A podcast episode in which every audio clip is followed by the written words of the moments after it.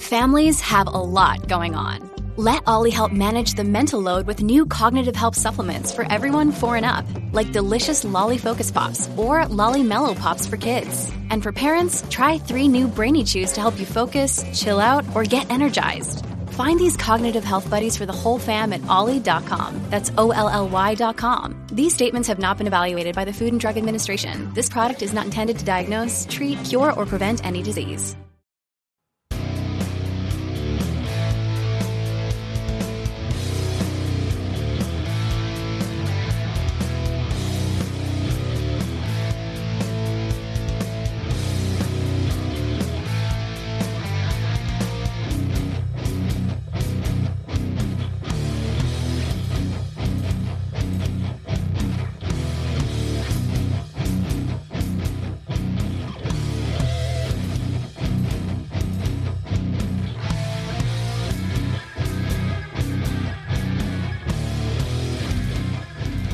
Welcome, everybody, to this new season of Terror Talk with Shannon and Kathy. Woohoo! Woohoo! Here we are. Welcome to September.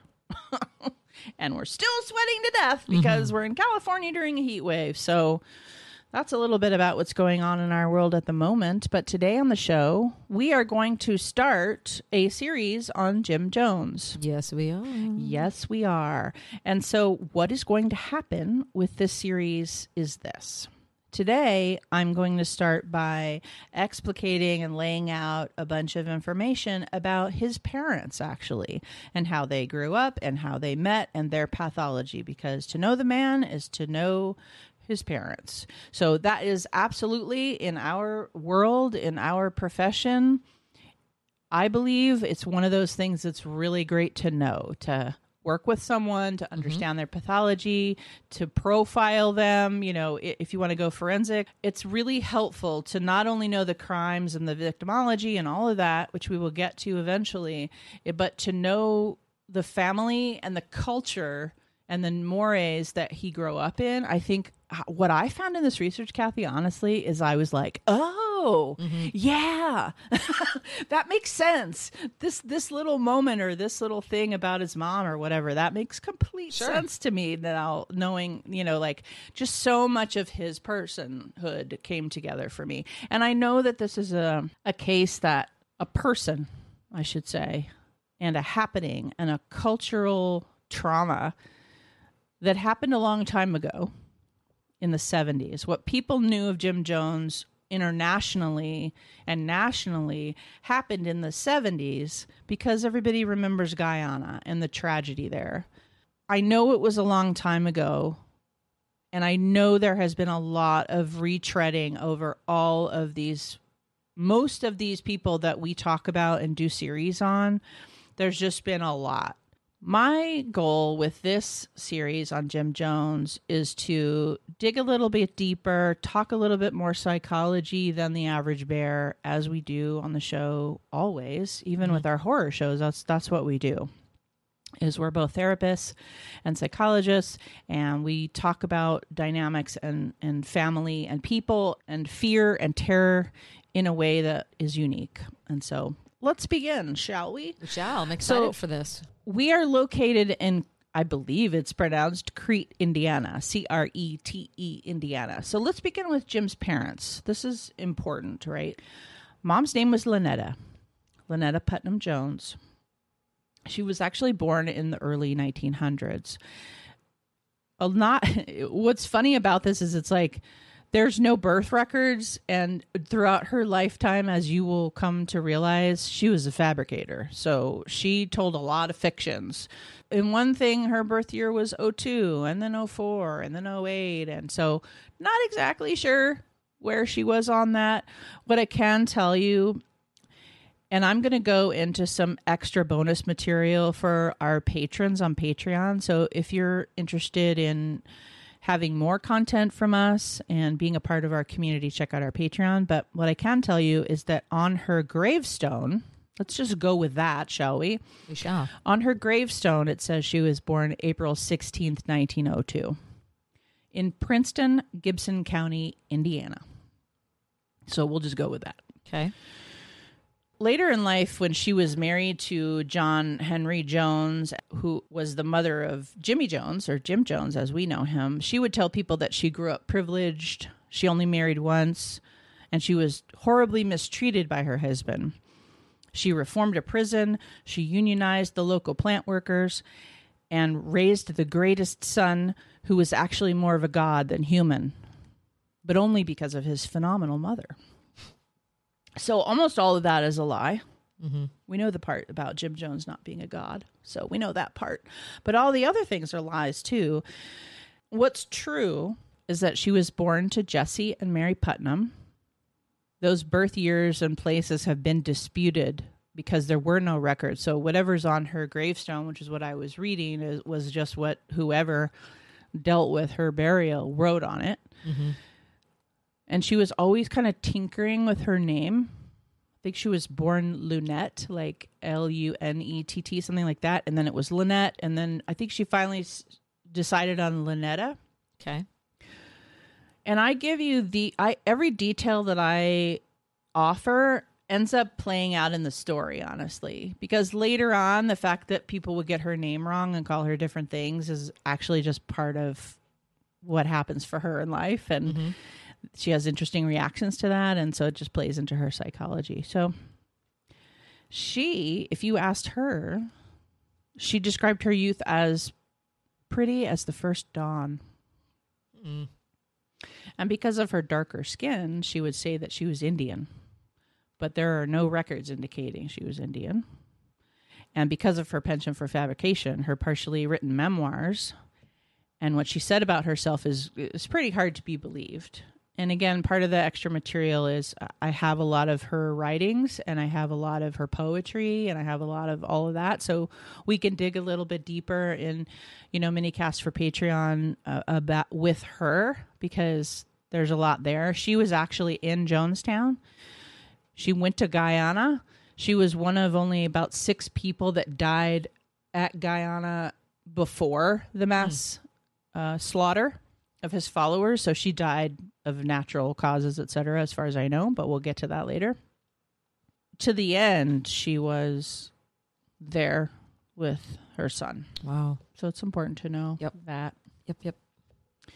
What is apparently known is that when she was a teen, there isn't a lot about her childhood. I don't know a lot about her childhood. And because she was such a fabricator, it's hard to believe anything she says, right? So we have all these writings and all this information, her memoirs and all this. But you can tell when you read them, there's a lot of vitriol, so to speak, you know? So it's very uh, you kind of just don't believe a lot of it. But as we know, with any kind of fabricator, because her son was too, part of it's true. And mm-hmm. then they expound on things and make them fabrication. Sure. And you just don't know which piece Partial true. truths. exactly. They're very good at that. Oh yes. So and the memoirs are in in line with that. They are partially written. Yeah. Even though she always considered herself to be a writer, she never she only partially wrote her memoirs. But what is known is that apparently when she was a teenager, they had no money and she had no money to survive and pretty much took the traditional route to survival. You know, she married her first husband who was Cecil. So again, was married multiple times. She married her first husband Cecil and she was still in her teens, 16, 18, something like that. Again, the reason for the vagueness on her age is because of that vagueness about her birth records. Mm-hmm. So when I give a range, that's why. Okay.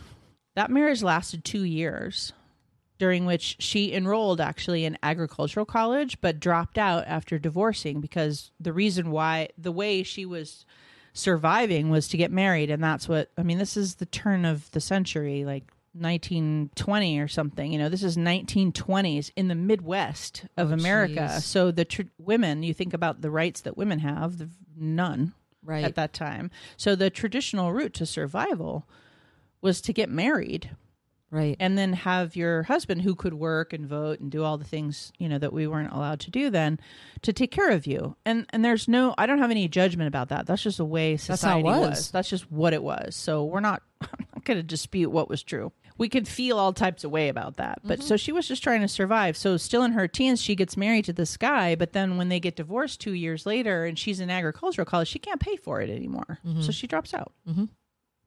And then a year later, she tries again, and she gets married to this guy named Elmer. But that marriage only lasts three days you know, she tried to take business courses, but without any money, she actually just had to go back to work. She had to work. So, as a young person in the 1920s Midwest, what do you do? You go to work for a factory. It's really the only job that she was, I don't want to say qualified, but it's an entry level position. And that's what a lot of people did. And they were farming and factory communities. It's what was accessible to her. Yeah, exactly. And she had to go back to work because the marriages weren't working out. So that that partnership or that teaming of money and being taken care of wasn't really working out for her. So we're sort of seeing her relationships are not super stable. By this time though, her father had already died and her mother actually came to live with her. So she's in her 20s working at a factory and her ailing mother comes to live with her, which again culturally was very common. But then died in 1925 she let's say she was born in 1902 1925 she's what 23 years old and both her parents are dead she then also takes a job as a secretary which is like another low paying job. This is after kind of taking care of her mom until she died and then she goes back to work again.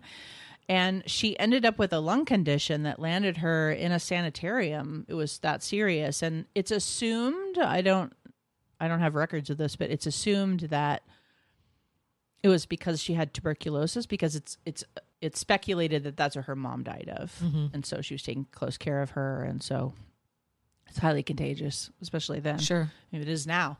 We still get TB tests and stuff when we Yeah. work in inpatients.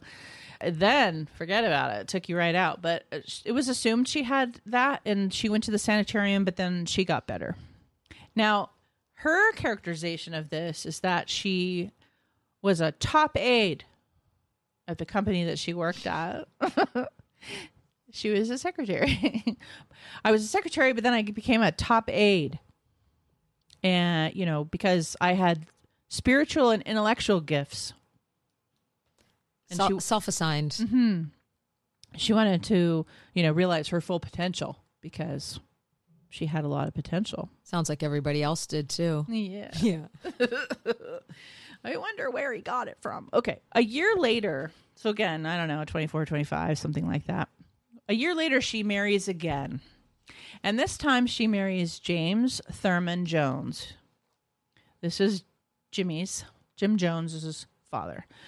James Thurman Jones was born in October 1887 and was one of 12 children born in a very poor farm family. Jim Sr. is what I'm going to call him because even though, you know, it, I see like John, the name John, I see the name Jim, whatever. We're going to call Jim Jones's dad Jim Sr. because otherwise we're going to get super confused. Jimmy and Jim, and every time I say Jim, I don't want it to you guys to think that I'm talking about Jim Jones. So Jim Sr.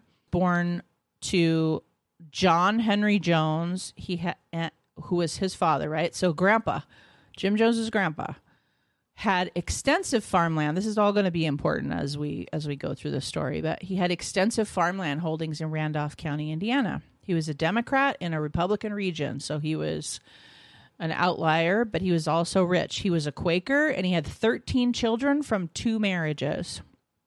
This is grandpa. And the majority of his children went to college and quote unquote made something of themselves, becoming managers, owners, teachers. Like a lot of them had their own businesses.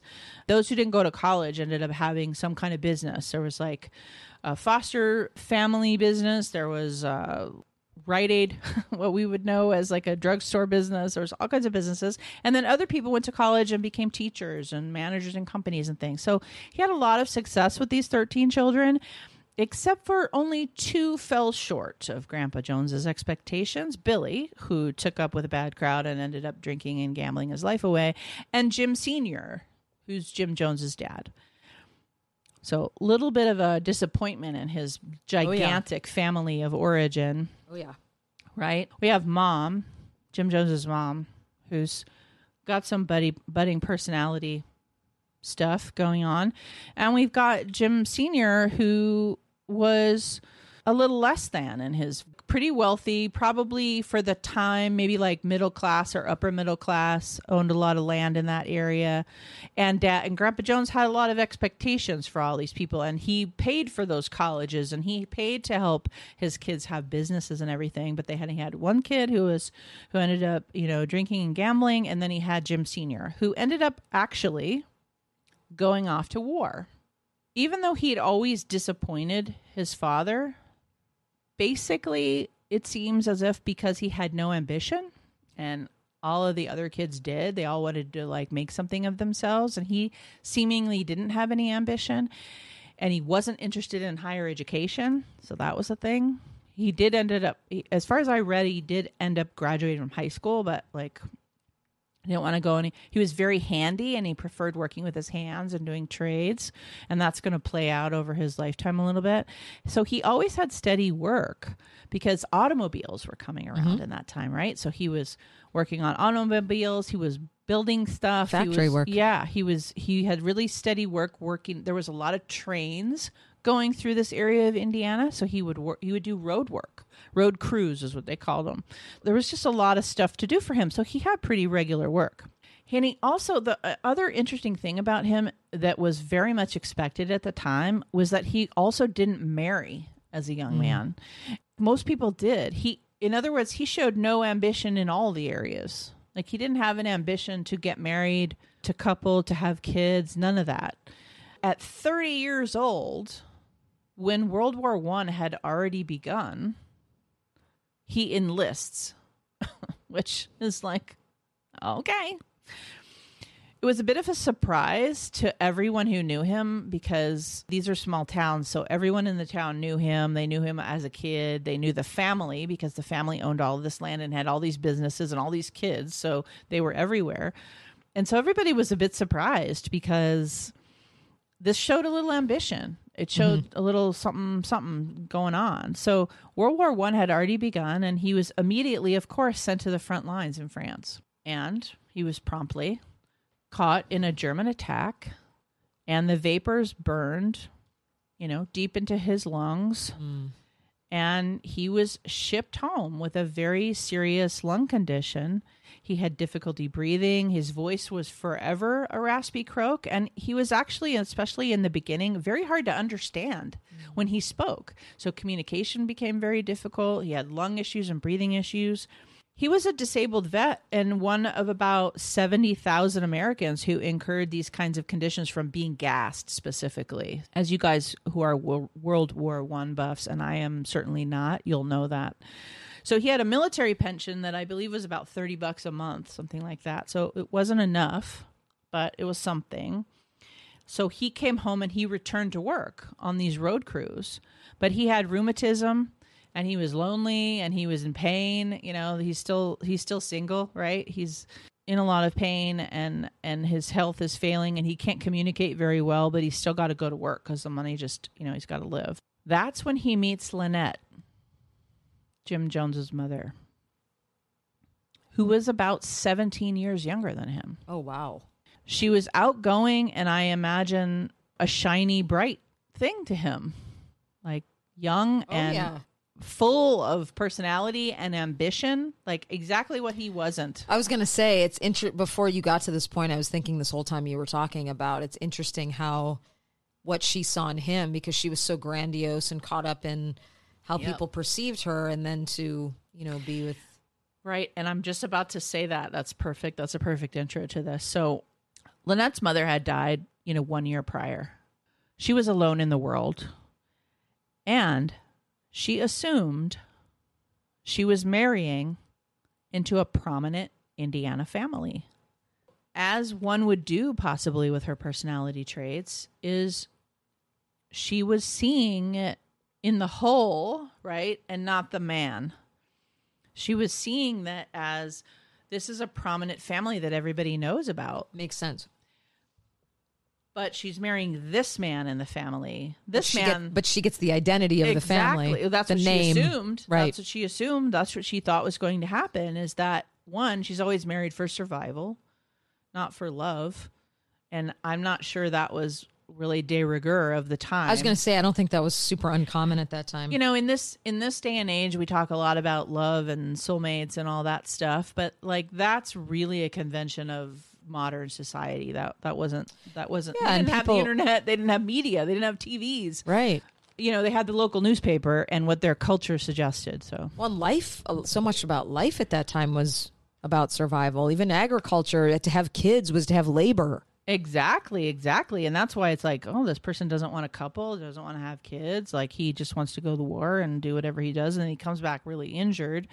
You could see her perspective. You'll know throughout this, the longer version of all these stories I'm going to tell you about Jim Jones over the course of the next few months. Because she's a fabricator, she fabricates it in her own mind too she assumed that she was marrying into this family and what i've told you guys is that he was one of two, you know one of 13 children and he's only one of two that really sort of quote unquote couldn't make anything of himself in that family. In other words she was marrying the one person in that family that actually couldn't give her exactly what she thought she was getting. So you can imagine what happens later which we'll get to at some point. So Although Jim Sr.'s dad did give them a down payment on a small farm to live on because he kind of did those kinds of things for all his kids, that was the end of his assistance. He had more finances to give. Even though he was older and he'd sold off land and he'd helped all these kids through school and stuff, he did have more money, but he just didn't give it to them. He gave them a down payment on a small farm, and that was that. And that was, you know, also not what Lynette was after. So, of course, Lynetta had lied about her ability, also had lied about her ability to farm and deal with animals and stuff, even though she'd been to agricultural school for a minute, which I'm sure she was like, oh, yes, I'm great with. Fu-. You can imagine her in the family Oh. get togethers. Oh, God. Creating all sorts of like, oh, yes, I'm fantastic with farms and animals. I'm the Queen of England, too. I am so fabulous, and mm-hmm. I would be an expert member of your family, and I would have all of this to offer, and you should accept me and love me. But of course, she really had no experience with it, so they get this farm. So even though her new husband had a little bit more experience on farms, obviously because of his family, they had very little money. Because all they got was his down payment. It's not like she came with any money and there was no dowry, as we talk about. Right. Like, there was none of that. So he had to go back to work on crews as this vet. It's this injured vet with most likely with post traumatic stress disorder, but they didn't have that diagnosis then. The DSM didn't even exist. And he's got all these health conditions. He went back to work, and what ended up happening was that then he was never home because he was out on these road crews for Yeah. days at a time. And there she is, married into this supposed lovely family, all alone, working as a secretary. Her guy's never home. Lynette had to run this farm that she that she doesn't know how to run, that she conned her way into, and he's gone and she's got no help. I mean, I simultaneously feel for her mm-hmm. and understand where her personality was coming from and the damage that it did ultimately in the long run. But so what happens? She's got to run this farm all by herself. She becomes exhausted and frustrated, and it's not the life she saw for herself. She saw herself as much more special, mm-hmm. and she became more and more resentful. Like it just started up all of the resentment that you can imagine would have happened. John Sr., you know, he would be coming home tired. He was easily tired because of his physical issues and all the stuff he came home from war with. He couldn't communicate because of his voice. And he was in failing health. So Lynetta was really alone. She was in this town called Crete.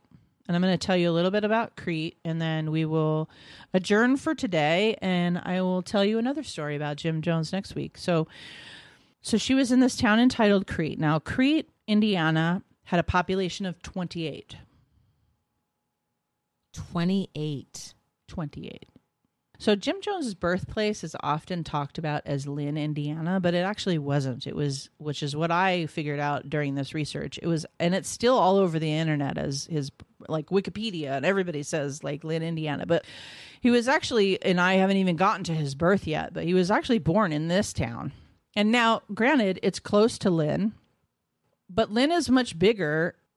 In this town, there was a train that passed by loading grain. There was a handful of farms and there was a grain elevator. It was literally a place where people passed through on this train. This was a town where people lived off of their land.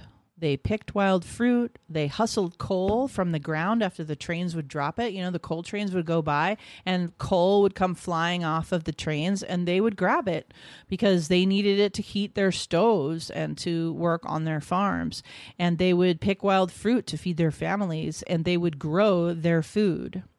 You can imagine how Lynetta didn't really fit in because she didn't know how to run a farm. She didn't know how to grow a stick of grass, much less food for her family. So the meals were sparse. She was exhausted. She was resentful. She always wanted more for herself. She was isolated from the handful of people that did frequent the area and they were there, but she would alienate herself from them by smoking in public, cussing whenever she wanted, wearing pants. Like all that is to us is like, of course she could do all those things. No, no, no, no. no, no. this is farming community in the 1920s and 30s. Like, no, no. And this is the 1920s still. So she would further alienate herself and then think it was amusing that people thought her cussing was amusing. So she's in this Quaker community just being herself, mm-hmm. which was purposely antagonistic. Sure. We all get to be ourselves, but you don't go into communities where you want to not be isolated and lonely and then further alienate yourself by on purpose and enjoying being different or eccentric, right? She always needed to be different. Yep. She just needed to be different. I'm not talking about those of us who want need to be ourselves and lean into who we are and accept ourselves and all the, you know, self, self, self, self mm-hmm. stuff mm-hmm. that we do in our community, in our communities, and in our culture and on the internet these days, where we're all consumed with self care and being ourselves and doing all that. I'm not talking about that. At some point, you have you there is a survival technique of fitting mm-hmm. into your community. Of course, safety. Yes. And we all still do that, not just in the 1920s, we just do it in different ways. But she always had to be different. And she would register her complaints loudly. Yeah, I mean, you know, it's so this whole persona that yeah. you're yep. discussing, it's like when we think about how environment forms personality right to a degree. I mean, of course, excluding psychopaths here. Mm-hmm just her trajectory of like really having to be a chameleon yeah. to feel safe, right? Uh, to get those needs met, right. and how in the process of that, she never really developed a self. No, and we know, and we've talked about in so many different episodes, what happens when there's either a, a fragmented sense of self or a lack of identity that's been developed, and when someone is functioning that way. They are just constantly in reactivity mode. Yes. There's nothing they're doing that is proactive, everything is reactive. Mm-hmm. And when we know, because we've talked about narcissism so much on the show, that when we're talking about narcissism, that it's really like one big defense mechanism walking through the world. I think of like like a knight in armor, yep. right? Except they're not not typically heroes, and they um, cast themselves that they way. do though, cast. Don't they? They very she? much do, yeah. and how much of what you know people have asked me before well th- they know what they're doing right i said well they they understand to a degree they just don't always understand their motivation for it because they do see themselves as victims or your reaction to it or your reaction to it so you know it's really interesting to just we're looking at this just psychologically not do we blame or do we not blame her just strictly from a practitioner mm-hmm. place of like she really constructed her life in a way that she was just trying to survive and in the process of that destroying her own life and mm-hmm. becoming more maladaptive mm-hmm. because of it and i'm just interested to hear how this you know forms into them having their child and everything but i just kind of want to like take a moment and yep. name that i guess yeah. So, what I take away from this so far, and we're going to continue with this next week and on into the future as we build this psychological story of Jim Jones, is that his mother was a fabricator. She needed things to look better than they were, and she would say that things were better than they were until the day she died. So, she needed to live that fiction. There's a narcissistic wound there Mm-hmm. that happened somewhere. Usually, narcissistic wounds happen very, very early in childhood. They're usually pre verbal. Mm-hmm. So that's why narcissism is so difficult to target in therapy and in in our work usually until they hit middle age and start to break down and because it's usually pre-verbal and so the person has no way to talk about those injuries because they happened before consciousness led to verbal acuity and so reflection is often difficult with those injuries and so we as therapists have a difficult time helping them reflect and understand self because they don't can't- remember the injuries they can't. I mean, one of the quintessential things we know is a lack of self reflection and accountability, and that's why and that's why. I just want to throw that out there and have you guys understand who his mother was. And we understand how important mothers are. And there'll be a little bit more about her next time. There'll be more about him. We'll get to Jim Jones's birth and and on and on we go. And the way we're going to approach this, the way I've decided to approach this honestly is to go into this in a deep way like we did today. Really explicate who they are, what happened, and I'm going to do the same thing when we get to Jim because all his early childhood, his teens, his adulthood, and on and on and on that all led up to this Guyana tragedy and Jim Jones in Jonestown. There's so much that we will know about him and his origin and all of his actions along the way that by the time we get to that, I believe that the story will be rich and understood in a deep and meaningful way if you decide to take that journey with us. So I hope you enjoyed this. And this is the first episode of our Jim Jones explication. I don't know what you want to call it. Our true crime psychology series on Jim Jones. So we hope you enjoyed it. This has been an episode of Terror Talk. My name is Shannon. And I'm Kathy. Sleep safe, everyone.